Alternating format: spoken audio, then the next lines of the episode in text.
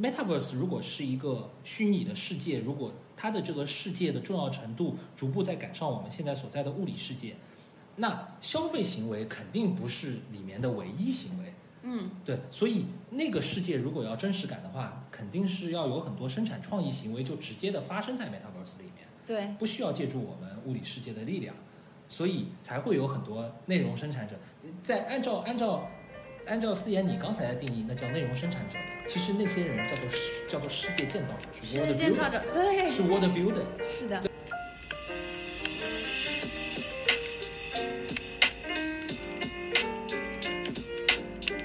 欢迎来到 What the Matter 第一期节目。What the Matter 呢是一档探讨 Web3、Metaverse 当下最新发展、思考、商业变迁以及与之相关的未来生活方式的节目。我是主播 CM。今天第一期节目的对谈嘉宾呢，也是经过了精心的挑选。岳天总呢是元宇宙领域非常活跃的投资人，也在这个领域发表了很多观点。知乎上有一篇广泛流传的文章叫《星火预言》，也是岳天总对未来的思考。啊，我会把这篇文章的链接放在今天 podcast 的介绍里面。啊，总的来说，他是一个对未来充满想象力的投资人。更重要的是，我认为呢，他是一个横跨了 Web 二和 Web 三两个代际的代表吧。我相信我们未来的听众当中会有很多来自于传统的互联网领域的爱好者，也会有所谓的 Web3 native。嗯、所以呢，我觉得有这样一个可以跨越两边来帮助大家理解的这个视角是很重要的。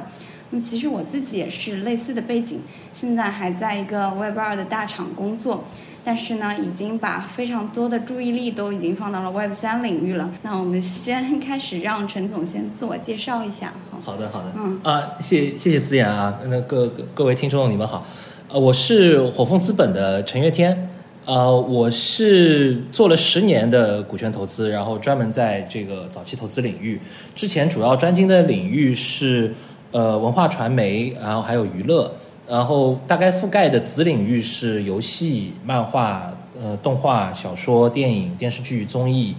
偶像，所以。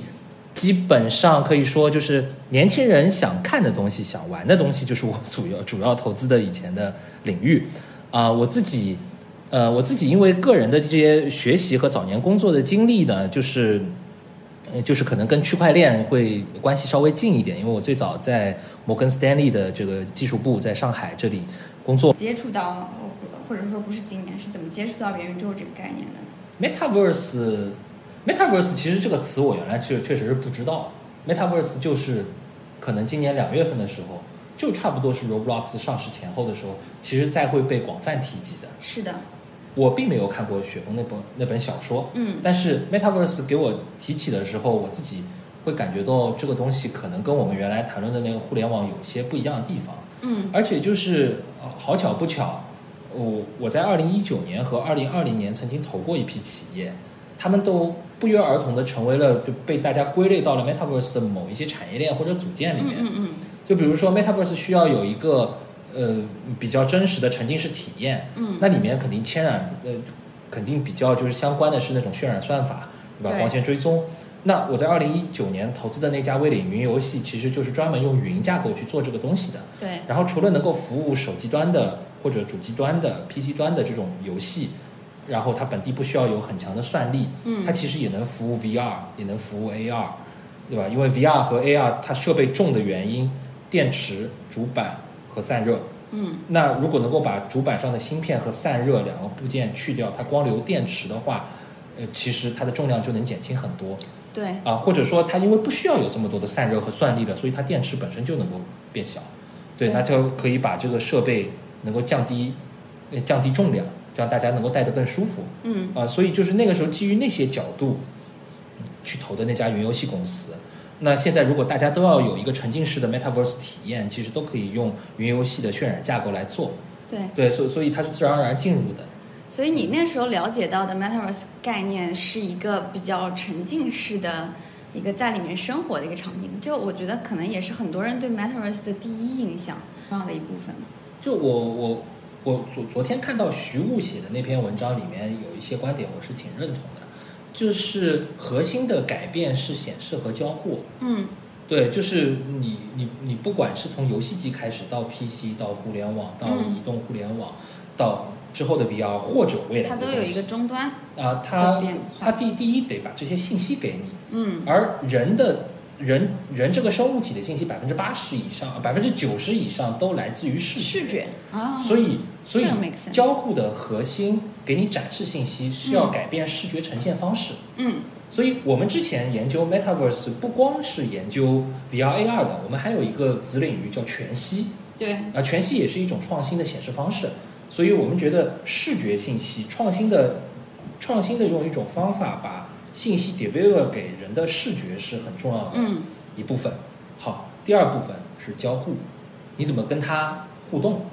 对吧？就像 Web Two 对 Web Web 一的颠覆，就是互动就变成很重要，对吧？你跟组件，你跟信息，嗯然后你跟里面的所谓的这些物体去做的这个交互就很重要。那现在我们看到 VR 是用手柄来完成的，手柄和按键。但接下来是不是会有更方便的方式？比如说 Oculus 最近推了一个新的控件，对吧？你直接可以用手势交互了。嗯但是未来会不会还有别的方式做交互？这我们不知道，我们也不做限制，我们在对想象上不做限制。但是核心改变就是这两个：显示，这如何创新性的、创造性的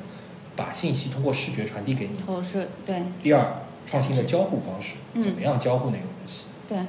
我我倒是觉得还有一个非常关键的因素是身份。这个身份虽然像你刚刚说的 Web 二就已经有了，但是 Web 二其实你在网上没有一个统一的身份，你的身份是被一个个公司割裂开来的。你在腾讯有腾讯的账号，在 B 站有 B 站的账号，但是在 Web Three 你可以有多个身份，但是这个身份其实都是映射到你本人，然后你通过这一个或者多个身份去统一的贯穿在你的日常生活中。就我我之前看到过有一张图，它是说一个元宇宙里面典型的一天，比如说你早上，我不知道你有没有看到过，早上你是去参加了一个星际航海的一个活动，嗯、然后这个呃中午这个回来看一下 DeFi 的收成是怎么样了，收一波菜，然后下午呢再去听一个这个演讲讲座，呃远程的讲座，然后晚上呢可能是又又有一个什么沉浸式的一个电影体验区。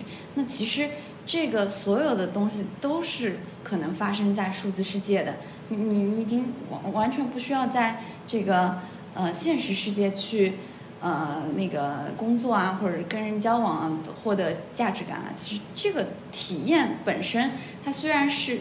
虚拟的，是数字化的，但是它是真实的，是连接到本人的。嗯这这可能是我理解的。所所以你觉得这是我们现在应该还算是在元宇宙比较初期的一个阶段吧？对，现在肯定是极极初期啊，就是就是你像比如说 Roblox 把这个嗯概念、r o b l o x 把这个概念提出来，嗯其实它定义了八大标准，但在我的理念当中，如果你要真的明确定义一个东西的话，顶多说三条，不要说八条。 对，就就就如果说了这么多的话，其实你就很难定义。你某种程度上在帮自己设框，框框框框进去，你讲的必定不是非常本质的东西。非常本质的东西，往往就是三条以内肯定是讲清楚的。是的，对，所所以就是 Roblox 定义的那个 Metaverse 是 Roblox Metaverse，不是，可能只是阶段性的，可能只是对它的。不不管是 Roblox 也好，Facebook 也好，我觉得他们都是呃现在做的事情是未来 Metaverse 的某一些特征，对，而且是跟它公司本身的一个这个基因出发的。像对 Roblox 本本以前是个教育公司，是。所以它这个编辑器啊各方面都特别好，它对它是鼓励 UGC，但是 UGC 就等于元宇宙嘛，其实我觉得也是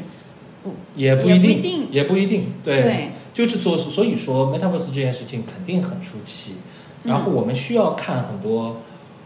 文献，听很多别人的说法，然嗯后自己做研究去 summarize 很多事情，但是千万不要在行业的极早期就把自己的思路限制住了，没我们根错，本不知道后面是什么。嗯我们谈论的刚才是概念，甚至我们谈论硬件交互方式，其实后面的想象空间很大。所以这件事情，我们在二零二一年谈论 Metaverse 就很像一九九五年讨它论 Internet，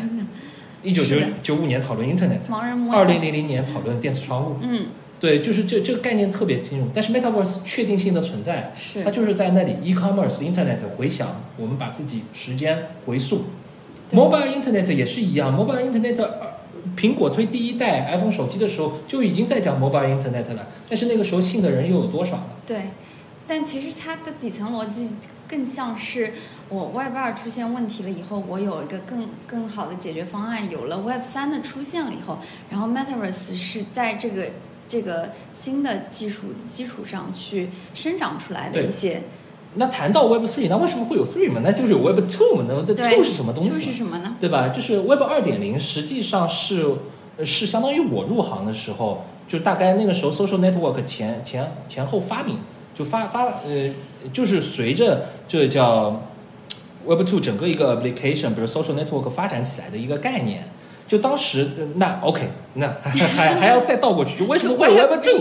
对，为什么会有 Web two？是其实是有 Web 一的，对，是有 Web 一的。Web 一的就是展示型互联网，嗯，展示型互联网就是你跟网站交互，那个网页没有 inter interactive，所以每一次对交互都是提交，提交然后它反过来显示，所以这个不叫交互，这个不叫实时交互，嗯是对吧？那就个是展示，就是以前马云说的中国黄页嘛，啊，它对其实只是把线下的东西就 copy 到线上了，对，这就是它展示它基本上是就就就就就叫做信息展示了，信息展示型互联网。对，哪怕你用一些所谓的 application，也基本上要基于页面提交的逻辑所来以做。 Web 一里面有个很重要的角色叫编辑，其实这个现在在很多大厂里还是有，啊就是比如说像门户网站里面，它需要有编辑去筛选一些内容，去呈现 curate，对。嗯，对，所以所以所以你你可以认为那是一个 mass media 在互联网技术上面的一个一个展现吧。mass 嗯 media 因为它是中心化媒体，对吧？然后它是一对多的关系。是对，那 Web Two 很简单，Web Two 是把 Web Page 变成 application。嗯，你不需要页面提交，你就直接在你的浏览器里面操作一个像软件一样的东西。嗯，对，然后里面可以编辑，可以发帖子，但你不需要页面刷新，然后所有的组件都是分开来的，对吧？嗯是然后只需要更新其中一部分信息，然后你可以 pull data，也可以 submit data，但是你不需要 refresh your page。对，所以嗯这、这个是 Web 2的概念。对那 Web 2的概念它里面就很很简单，它为了维维持用户 session，为了维持用户 session 就要创造 login，嗯而且这个 login 要 sustainable，嗯对吧？它是一个管道型的通信的东西。是，对吧然后它所在以就会有了用户的 ID，对，就从那个时候开始有用户 ID，、嗯，开始开始有开始有用户的身份、啊、开始有用户 ID 身份。那到后面 Facebook 发展出来之后，实名制的就身份，对，就是你其实，在 Facebook 之前，你很难想象，就大家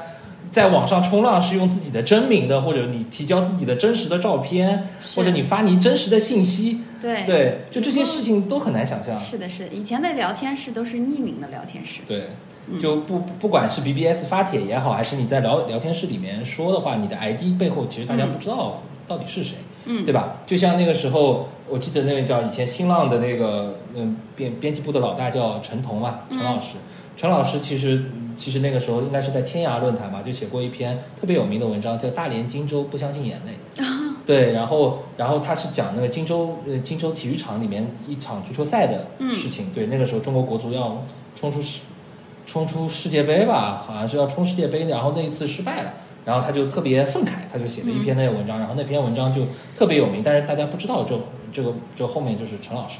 对，所所所以所所以当时的 Web Web 一是那样，那 Web Two 对它的革新是对吧？一方面是页面技术，另外一方面这种技用术户自己可以 publish 内容，对 enable 了 UGC，对， enable 了 UGC 之后，然后效率就极端提升，然后流量就很大，内容是就很多，然后一下子就开始变得丰富多彩了。是像 QQ 空间啊、新浪微、新浪博客，新浪博客都是 Web 二点零时代非常对典 型的 代表。 ，MSN Space，MSN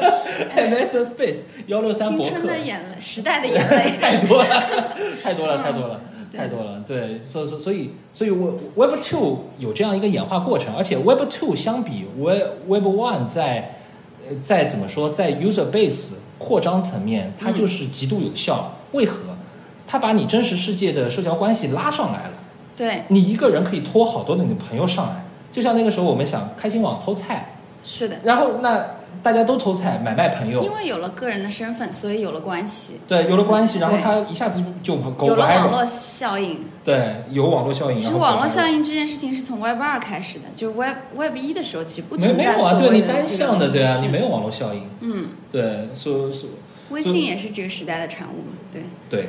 对，微微微信可能是这个就偏后期了，因为这就到移动互联网了，对对吧？但是它确实就是它它们原理类似，它对能够 go viral 就是因为。嗯，他知道你是谁，然后你提交了 user name，然后你给了你的 login，对吧？然后某种程度上好，后面 Facebook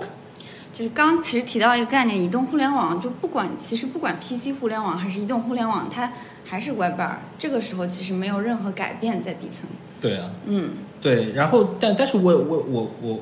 我后面要讲的是，嗯其实是 Web Two 到后来，呃，因为商业模式的原因略走偏了，嗯，走偏了，因为你掌握了 login，然后你有巨大流量，你有这么多 UGC，有这么多内容就会有这么多浏览，但是大量的内容是长尾的，如何是变现？其实变现模式还是非常单一，它在最后 Web 二，对，就就是如如果如果只有流量，而流量本身就是它没没有这么高的价值，每一个用户产生的内容不是这么每一篇内容都很 viral，每一篇内容都可以引起大家比如说付费的冲动，嗯，其实那就有大量的可以说是没没没有价值值的流量，对，没有价点值劣的币出驱逐对良币的感觉，那嗯没有价值的流量也是流量。对，我我我作为网站主，我 host，我我 Facebook、Google，我同样要为这个东西承担我的带宽和服务器成本，我如何如何 make it even，是，对吧？我我得我所以得有人宁可就是去把自己去碰瓷，或者是故意在网上引战，但对他们来说是获得了流量，就会他们发他们第一是有就是这样的事第第一第一呢是 Facebook 自己要想的方式 make it even，嗯所以他们就创造了那个精准广告模型。嗯对精准广告模型对于长尾的这种 所谓的垃圾流量，嗯就是非常有效，对吧？然后然后不光能够 make it even，还能够赚钱。嗯呃，但是后来它走偏的原因呢，就恰是因为这个呃广告流量模型其实是出了问题了。嗯，因为 在互联网上面最最最最 go viral、最最能够引起大家就感受或者不断的 buzz 的嗯，这种样子的都内是极容，端偏都激是的内容，都是偏激内容。是的，就是都是都是有大量的冲突争议。比如说，你看为什么很很简单嘛？我们就拿中国的互联网产品举例子，微博，微博为什么至今上面还是有这么多明星八卦？嗯明星八卦当然可以作为一个门类去经营，对吧？嗯你不管是传统媒体也好，Web 一的时代的媒体也好，都有人专门经营这种就是小报嘛，嗯小报，然后专门说明星八卦，也有人订，对吧？也有人给钱，嗯但是、嗯、这个内容不不算什么有价值的内容，也不是有流量、有有营养的内容。嗯，但是你有有人看，那我就要提供嘛。但最最后发现说流量就可能比如说不是太有营养的内容，然后创造出来的流量，它最后变成了一门生意，然后最后就是最有争议的、最最价值观冲突的，然后然后这些内容再经过 AI 算法就，它得到自然而强然会化被对会被筛选出来。对，如果你走广告模型，不管是走人工的主动运营的方式做 KPI 评估，嗯还是做 AI 的自动算法去筛选，在流在广告流量模型里面，注定是被筛选出来嗯最有争议的内容，是而且最吸引眼球的就是色情、暴力，对吧？是然后呃吸睛的，对吧？然后没什么价值，大家就是一拥而上，然后可能每天的热点。一天一天总能找出来这么几个热点，始终能够维持你的 DAU 和流量。对，但是这件事情，嗯，真的有价值，或者这个底层模型是对的嘛？而且为这个东西，我们这些用户，大家又支付了什么样的成本呢？对，其实就是 Web 二发展到后期遗留了很多问题，对，嗯所以，所以，所以这件事情就是，那 OK，如果我们看到了这些问题，而且这些问题其实不光我们用户觉得很难受，嗯就就其实后来政府也发现了很多问题，对吧？不然的话，嗯。Zuckerberg 就不会被国会去招过去去解释了啊！你没错你有没有 Facebook 里面是不是给剑桥分析提供了数据，嗯并且有意的 manipulate 了美国大媒选体对。 ？Data privacy 理论上，那我们每个人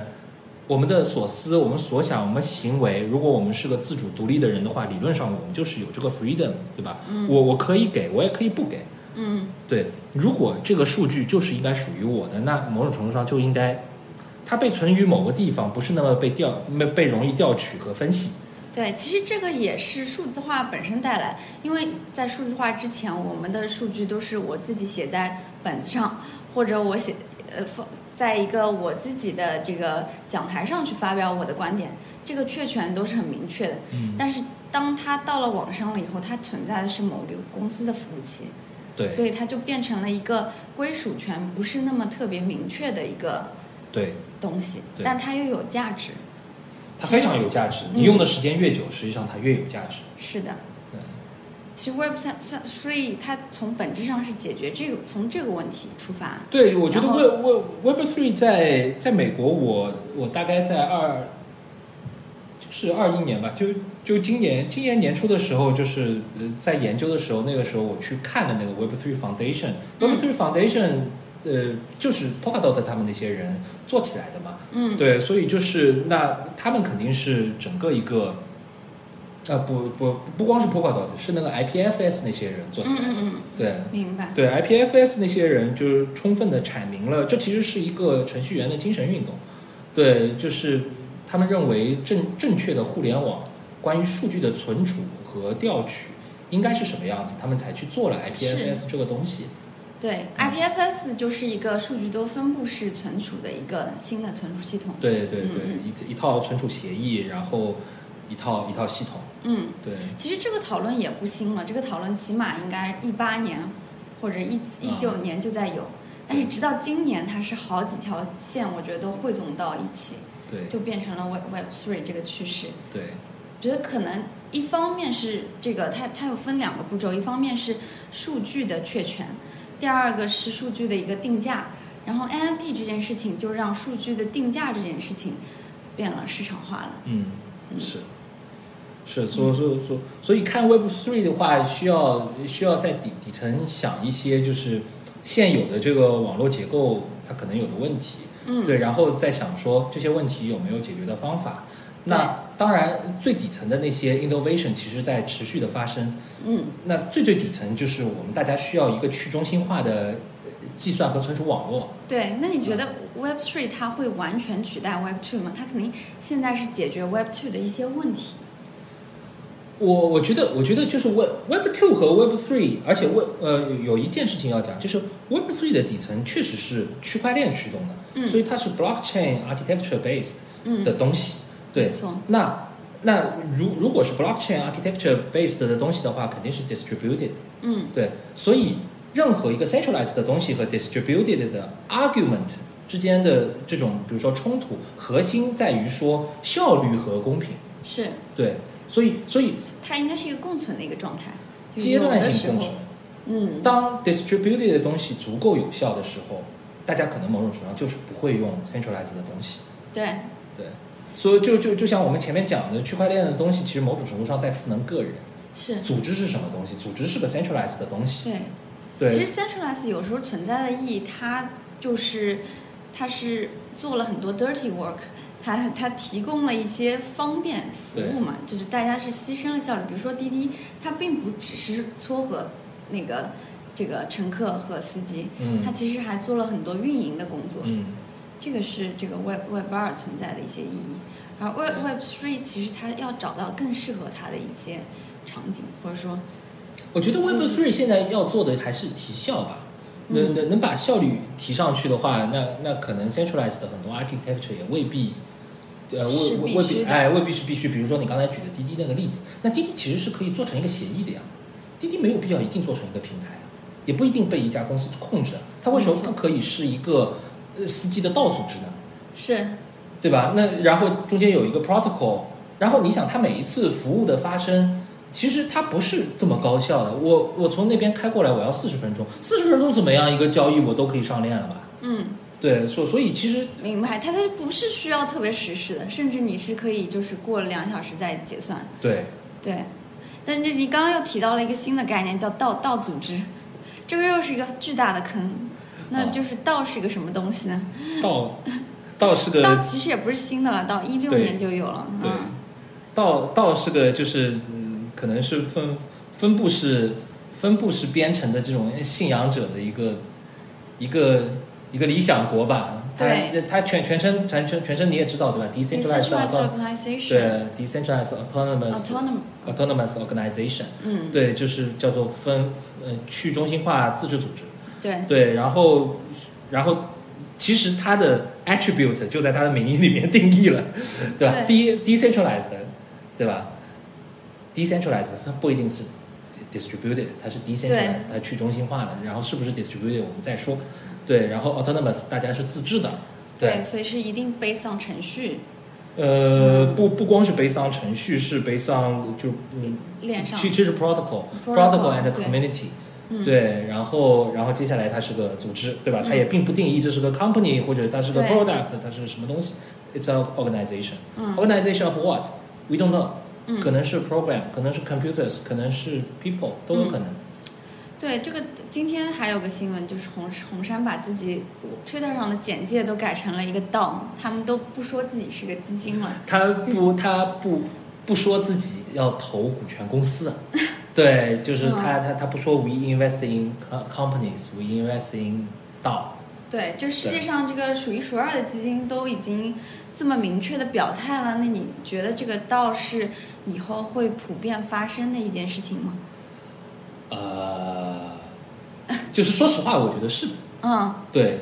因为就是很好玩，就是我我做火凤啊，嗯对啊火火凤的一个愿景就是它变成一个 invest DAO，嗯对，就是我我期望的是这个里面可能诞生嗯全中国可能有个比如说接近一百个 solo investor，它就是一个 solo invest DAO， ，Yeah，对，因为。这个完全跟我的个人经历相关，然后我觉得投资也是能学会的，然后不是嗯是是非得在一个组织里面工作的，是，对，就是我觉得大家只要把分利的机制给，对老 Full 老 round 派的这个基金的做法，嗯，和老派的这个，比如说金融机构的做法，其实是我觉得会面临，就是这种区块链驱动的 fintech 的冲击的会会面临很大的冲击。嗯所以本质上，如果大家都是嗯非常厉害的个人，然后做投资，我们每天做的工作，收集信息、处理，然后输出、做决策，没错对？吧？然后这件事情，我们被个人 solo investor 被足够赋能的时候，其实它就是会变成一个道组织，它不会是个 investor company，也不会是个什么有限合伙企业是基金，不会。对尤，其是在基金领域，它可能会比传统的公司更这个，因为基金就是一个快更简单的结构，是，对，所所以这而且是它本身每个人个体的衡量的都很容易产出，很容易衡量。它不对像有有公司，它里面需要很多协作啊，或者对是需你，要你很有一多些人工才作，能做没错出，没错，有一些工作好像就是你自己不能做，你就是要依赖你的同事跟你一块儿，比如嗯对说审 计，审计你一个人搞上去，那那估计是做不了的。但对，投资这个事情真的是可以的。嗯投资，你像我们从分析师、投资经理做起，就是从前往后做完，并且把项目跟完，投后都是我们自己做的。嗯，当然，我们会依赖外部的呃外部或者内部的律师或者财务同事来帮对我们处理一些法务和财务上面的事情。但其实，呃，如果我们仔细研究这种协作机协作形态，嗯我们跟律师的协作其实也是比较偏项目的、偏个人的。我对，们跟财务的协作某种程度上也是，所以律师事务所，律师事务所不就是个道吗？ 也是对对，就是事务所就是都是合伙人结构，对对对，哦合伙人就是一种如果是合伙人结构的，然后呃更偏重个人的这种价值的工作的话，其实理论上他们就是会变相道。其实就是它以前没有变成道，就是因为它缺少一个 infrastructure，这啊没个有没有没有 infrastructure 是需要这个货币那个程序对，有有一些规定资吧，金，啊对，然后然后尽尽尽量不要有，呃。还有一个好玩的，就是呃讲到 Web Three 啊，讲到道啊，就是还有一个好玩，跟原来的组织差异是什么？就是为什么我们会要一些中心化组织？它不一定嗯是说，呃，就是沟通有效，它可能有的时候要做一些解释，就是它对于某一些行为要做些判定，其实它仍然有裁判的功能在管理层，嗯管理层它有裁是判的功能在，他们要去判定什么东西好，什么东西不好。 leadership 还是很重要的，对于一个公司，任任呃天堂那为那什个么更那那个更像 management，呃 management 那个更像对 management，leadership 提愿景、嗯 m a n a g e m e n t 做细节的判断，是对，所以就是 management 在 centralized organization 肯定是非常重要的。是但是如果有一天我们这些东西，什么东西好，什么东西不好，什么东西是多的，什么东西是少的，这些判断标准是明确的写在 protocol 里面的时候，对，那那就不一样，那就那某种程度上，这种解释就这种解释的力量其实就被消解掉了，对吧？就就大家因为普遍都认那个 protocol，we have agreement，it's 嗯， written in code，every everybody can read it。对，其实也是跟这个呃整个互联网的兴起有关，有程序员这个群体，他的这个绩效就是很容易判断的嘛。就是我就就就觉得 open source software 它就是一个也是一个道，对嗯，对，所以所以所以所以所以我觉得道道组织应该是下一步。对，道组织应该是下一步，但前面就是我我说的 Web Three 的底层架构仍然在 build up。就比如说我们说过，那底层你要做呃 decentralized 的 distributed 的东西，嗯，那呃现在的计算、传输和存储，嗯肯定这三个最基础的跟计算机相关的东西是要被去中心化的，要做成分布式的。所以现在对对吧？可能分别是公链，可能是传输协议，嗯啊、可能是存储协议，是的，对？吧？然后大家基于自己的意愿，然后去用这些资源加入节点，然后去做一个这样的分布式和去中心化的计算网络。那看起来，呃，看起来可能带宽和就传输和那个叫存储部分，其实现在做的还可以，没有太大的瓶颈。现在最大的瓶颈是公链代表的那些，就是说，就计算嗯 TPS 仍然是很大的瓶颈。对呃，但是这个就依赖技术再提升，对吧？技术再提升，对，但但是 TPS 的问题也取决于场景，就像你刚刚说，如果打车的场景，它就不需要这么它高可的能不需要 TPS，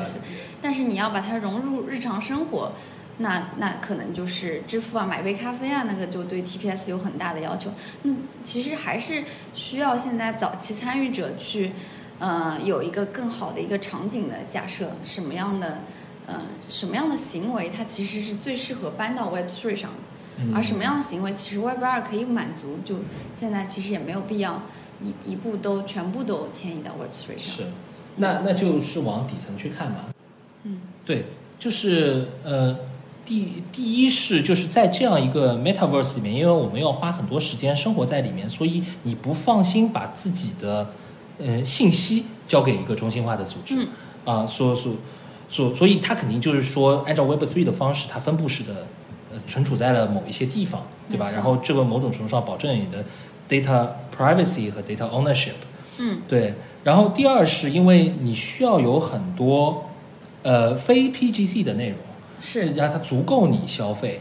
足够你消费，所以这里面注定 UGC 会占很大的比例，对然后还有一部分是 AIGC，嗯，对，所以它是 PGC 加 UGC 加 AIGC，PGC 定标准，UGC 呃创造更多的可能说稍微好一点的内容，然后 AIGC 做大部分，是，我对我觉得到时候可能也会有很多是需要大公司去完成，因为它比较高效嘛对。但是它更多的就像是提供一个这个工具箱，提提供一个就像一个百货商店一样，对，你你可以去买到去怎么样去造这个 Metaverse 的一些组件，是。呃，就有点像英伟达现在在做的事情。对，就这个、这个是背后技术嘛，嗯然后就是 U UGC 这里，如果你要做 UGC，嗯那很简单，它就是要做激励机制。嗯，而且如果我们前置性的就知道，它不会是一家大公司去控制所有，呃所呃、嗯大公司去控制所有，所以 UGC 就要通过节点型的激励机制去做。那这里就其实就会有，就就一定是用的 blockchain 的 token 激励机制。对对，然后大家才会自发的去组成很多东西，自发的去做很多内容生产。是所以在这个层面来讲，Metaverse 和 Web 3是连在一块儿的。没错。对，刚刚还提到了一个关键的人群吧，我觉得也是目前大家的一些共识，就是内容生产者以后在 Metaverse 时代是很重要的。是，嗯可能也是以后新增最快的一个行业吧。呃，应也应该应该会是吧？就是对就是现现在我们在我们在物理世界是做很多呃创意生产制造活动，对对，Metaverse 如果是一个虚拟的世界，如果它的这个世界的重要程度逐步在赶上我们现在所在的物理世界，那消费行为肯定不是里面的唯一行为，嗯，对，所以那个世界如果要真实感的话，肯定是要有很多生产创意行为就直接的发生在 Metaverse 里面，对，不需要借助我们物理世界的力量，所以才会有很多内容生产者。在按照按照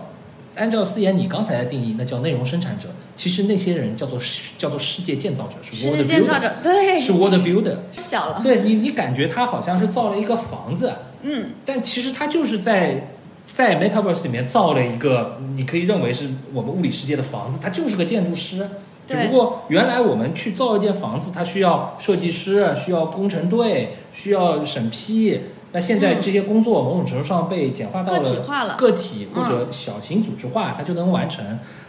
然后我们认为那是数字内容，所以你觉得那是内容生产者，不是那但是是 word builder，对是它其实还是对应到现实社会的那些，那就是生产制造行为。嗯，对，有了生产制造，有了东西，大家才有它可动力能会消费重新定义所谓的实体行业，啊，对对嗯对对对对对，并不是只有就是钢筋水泥才是实体行业，是啊，而且就是就很在很有里面意的思那个嘛建筑师，他还是建筑师，他并不是说他就变，因为他造的是一个虚拟的房子，他就变成了一个内容生产对者，对，不是不是不是，他就是个对建筑师，是只不过他这个建筑师的这个规则，他可能未必约束于物理世界的这些没错规则。是我建筑，我我一直跟我这个建筑师朋友讲，就是，嗯、元宇宙这个概念，其实你现在先不用看，比如说像 Sandbox 里面，它还是很像素、很挫，因为这个技术一定是会慢慢的演进的。啊，但是关键的变化还是在于它的资产权属，它的这个你服务的人以及它的这个呃各种各样的交易行为，它变得更加直接了。你现在还需要事务所去给你背书，你是一个知名事务所的建筑师，嗯那以后其实直直接你的作品就作品可以说明一切，说明了很多问题了对，而且它会改变现在那些建筑行业里面的很多呃限制，比如说他们他们说现在作为一个建筑师，其实最先考虑的是消防问题， 但但以后在元宇宙里面它就不限于这对个，或者它它说现在建筑行业里面只有很少数的人才能像扎哈一样嗯去做很有想象力的一个作品，嗯，但在元宇宙里面，它可能就是另外一个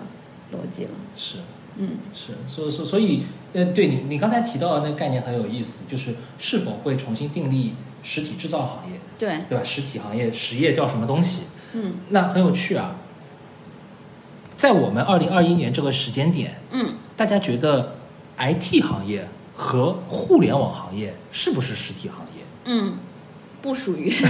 不是就有数字经济和实体经济的这样二元的一个分割嘛？但但其实其实时间久了之后，大家就会意识到，那那还还还有什么？比如说嗯造电脑的人，嗯，就是硬件生产商，硬件生产商算不算实体行业？是。那在现在的定义里，可能就算了。对，就是就是他他所谓实体的它 分的一个割，分割是就产品是可否以是摸物理的，对，产品是否是物理的，但是这个这个东西其实是在变得模糊的，嗯，因为就是价值创造嘛，价值创造原来那那真真的只只有物理的东西是，那软件就没价值嘛，软件很大价值，是。对吧？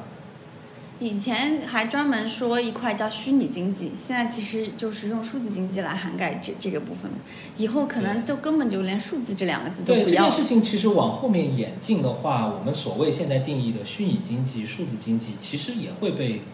被认为是消实解业，也对是对吧？也是生产制造行为嘛。对对对，说到这个，我觉得想起来最近好像你 在 Crypto Workso 里面买了一块地是吧？对对对。 要要在元宇宙里面去搞基建了，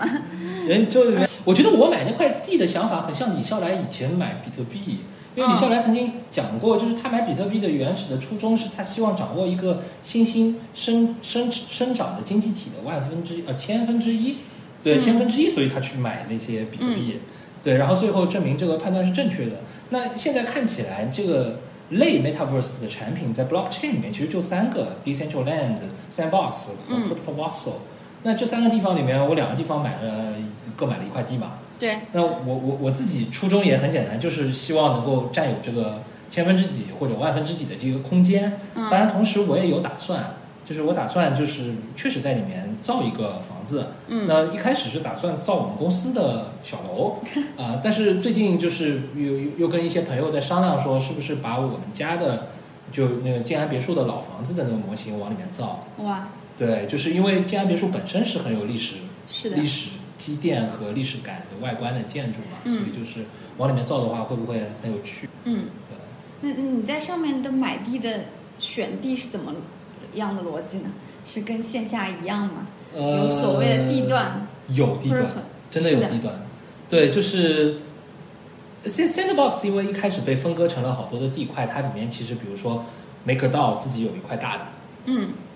那个 A- Atari Atari 自己有一块大的，对吧？嗯还有分布式，它里面有各种各样组织，然后在 Sandbox 里面圈出来的地。嗯那你你买在一些就是运营的比较好的组织旁边的地，那注定是贵的嘛？嗯，对，因为那边也确实会有人流，对吧？大家会浏览，对因为你一开始你想很简单嘛，你可以 teleport 到这个 map 的任何的地方。是的，对，那你会 teleport 到什么地方吗？那那边肯定是就是就比较好玩的东西，你才会经常去嘛。那旁边的地你才能逛到嘛。是所以自然而然就是呃就比较有趣的景点或者著名的呃好玩的一些建筑啊，旁边啊那些地块就是值钱是的，的啊，它确实就有你说的那个地段的概念。嗯然后 Crypto Voxel 呢，它是有一块主岛，然后主岛被划分成了好多的区，嗯对，然后旁边还有好好多小岛，对吧？有一些日本岛啊，有什么韩国区啊，嗯然后有什么，还有什么这赛博朋克岛啊，什么就嗯这种各种各样的岛。然后我们当时呢，就是我我我我就是跟跟跟我们同事提了这个需求，我说我们得囤一块地，这块地呢，反正就是看看性价比好一点，对吧？价值高一点，嗯对。然后他就给我找了一系列选项，他先问问我们到底是要海边的，嗯，还是要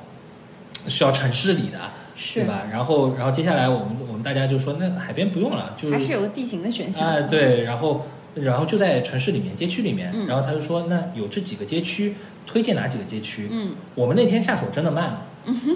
他推荐的就是 Scar City，嗯对，然后 Scar City 里面的然后几块地。然后后来 Scar City 他们那边说要那个叫空投的时候，其实那个地价就瞬间涨了三倍嘛。嗯嗯嗯我们当时下手慢了，然后瞬间我就马上就说，那我们把剩下来那些可以买的，我们就挑一挑个一块，然后我们最后挑了一块大的，对挑了一块两百多平的，两百，对，挑了一块两百多平的，对，然后就买下来了之后，那边本来就有一个建筑，然后我们现在在联系能够在 Crypto Voxel 里面施工的这些朋友们，然后看看谁能愿意把这个活儿接下来，我们可以付他工钱。元宇宙里也是对有施工队的，对，把把我们这个东西造出来，对，所以元宇宙里面新的所谓的流量入口，其实可能是取决于它本身的一个这个地方的创造力和它的一个社群的运营的对力量，对，而不是以前我们说的这个头条的位置啊，有有有这些很物理的，呃，决定其实其实其实地就是地，因为建筑啊什么的，它的那个地段的概念和真实的这个地段的概念其实挺像的。嗯你说社群，那原来比如说，如果你去看国际上的大的城市的呃区划，包括嗯它为什么会形成那种样子的经济片区，其实都有它的历史原因的。对就历史原因，往往就是就那边的那个 community 比较好，对，对，所以也也也是有 community 概其念实，在数字世界里面重新复制了重一新再个城做了市一再遍建的对，一再个做过了一程，遍，对，再嗯做了一遍这个过程，是的，还是有 community。你说，你说那那为什么现在外外滩是那样？嗯，对吧？就是你你会发现，大部分的就是说有这种河流的城市的那个滩那边，其实都还挺繁、嗯挺繁华，因为原来那边是码头嘛，是的码头就有大量的生意嘛，有生意，然后有监管机构，对吧？有海关，对吧？嗯然后有那种贸易公司，对吧？然后但是老板们呢，因为不愿意整天在码头那边。待着，对吧？嗯尤其不愿意跟工人他们住在一起，所以他们往往会在离码头不远的地方，比如说隔两到三个街区，或者隔得更远一点，四到五个街区，四到五个街区去建立他们的商业街，嗯，商业街，然后再再延伸出去，隔四到五个街区建立他们的住宅区。嗯，上海的外滩就是这么修出来的，是的，呃，就是它隔四到五个街区的商业区，其实就是南南京东路，嗯南京东路整个一条商业街，对吧？然后包括南现在围绕着南京东路那边大世界啊什么，其实很多嗯都是这么修出来的。嗯原来的外滩都是棚户区嘛，嗯对吧？都是工人住的地方。那外滩的北面就更呃普通人没人去 的，对，普通没人去。然后往往往北面延伸，那边是苏苏州河那边，就过外白渡桥那里，为什么是棚户区？就嗯那边就是工人住的地方。是的，对，所所以这些都有历史沿革。就是所谓的 community。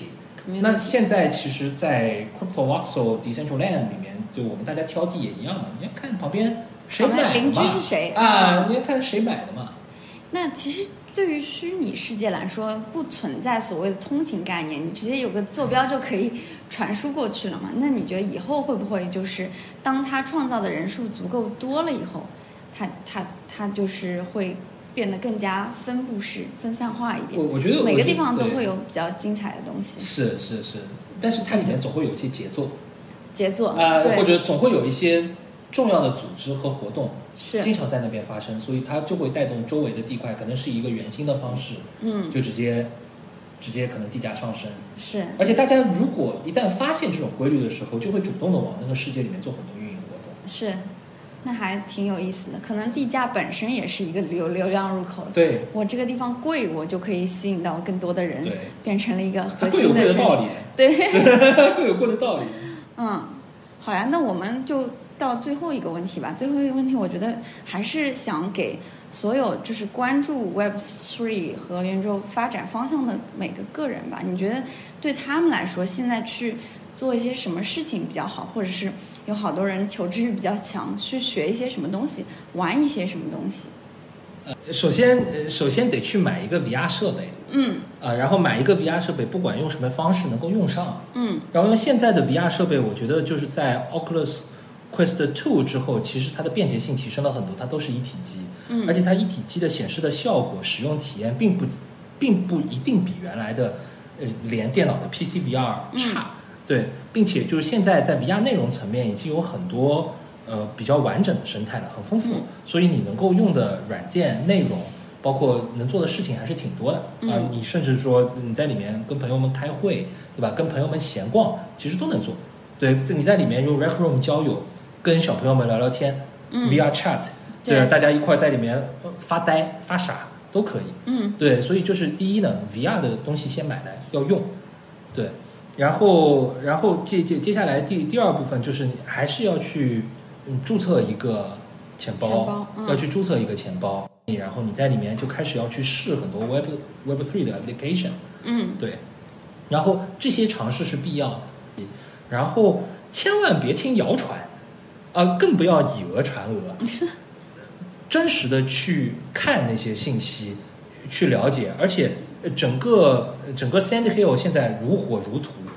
本来就有很多文章，嗯有很多视频值得你去看，对，其实 Web Three 整个时代的话，会把一个人的自主的学习能力又放在拔一个高了又又拔高了，因为而且你会在这个世界得到很直接的一些奖励、对对对，激励，包括你想要学的方向。你现在是需要一个这个 certificate，你是需要学校的文凭，复旦、交大很好去奖励你，因为。呃，社会认可这部分知识，但是到了线上以后，你其实这个标准是重塑的，对就是新的 World Builder 它需要哪些技能，是完全是可以你自己去通过你的作品来证明。对嗯 Web Web Three 可能是一个，可能是一个父权运动，嗯就是不断的把很多的更多的权利和呃父权和赋能运动，对吧？然后把很多的能力能够让独立的个人去，呃，去能够学习，然后并且嗯能够专精，然后获得奖励。然后整体来说，呃，整体来说，Web Three 世界也是特别奖励好奇心的，是啊，对吧？我们是时的不时会听到这个朋友被空投 了，对，然后那个朋友发现了什么好玩的东西，对对，就是整个那一个而且它会非常分散，真正的长尾，对，就每个人都会有自己都的会有专自己精的领没域错。，没错，没错。所以这样一个生态正在蓬勃的发展，所以、嗯呃，我觉得对于有好奇心、有能力，并且嗯、呃并且有善于学习啊善于学习的朋友，应该尽早的开始这个工作。嗯，因为在过程当中也避免不了一定会踩坑，是就早早点去，嗯早点去，其实是有用的。感谢岳天总的分享。今天我们从我们的理解出发，分享了我们对 Web3 Metaverse 的一些初步的思考。我相信我们现在还在这个未来数字世界诞生的非常初始的时刻，那以后也会有各种各样的角色来做客我们的播客。在这个全新的领域，没有权威，但我们每一个参与者都在定义它。那就让我们从这儿开始吧。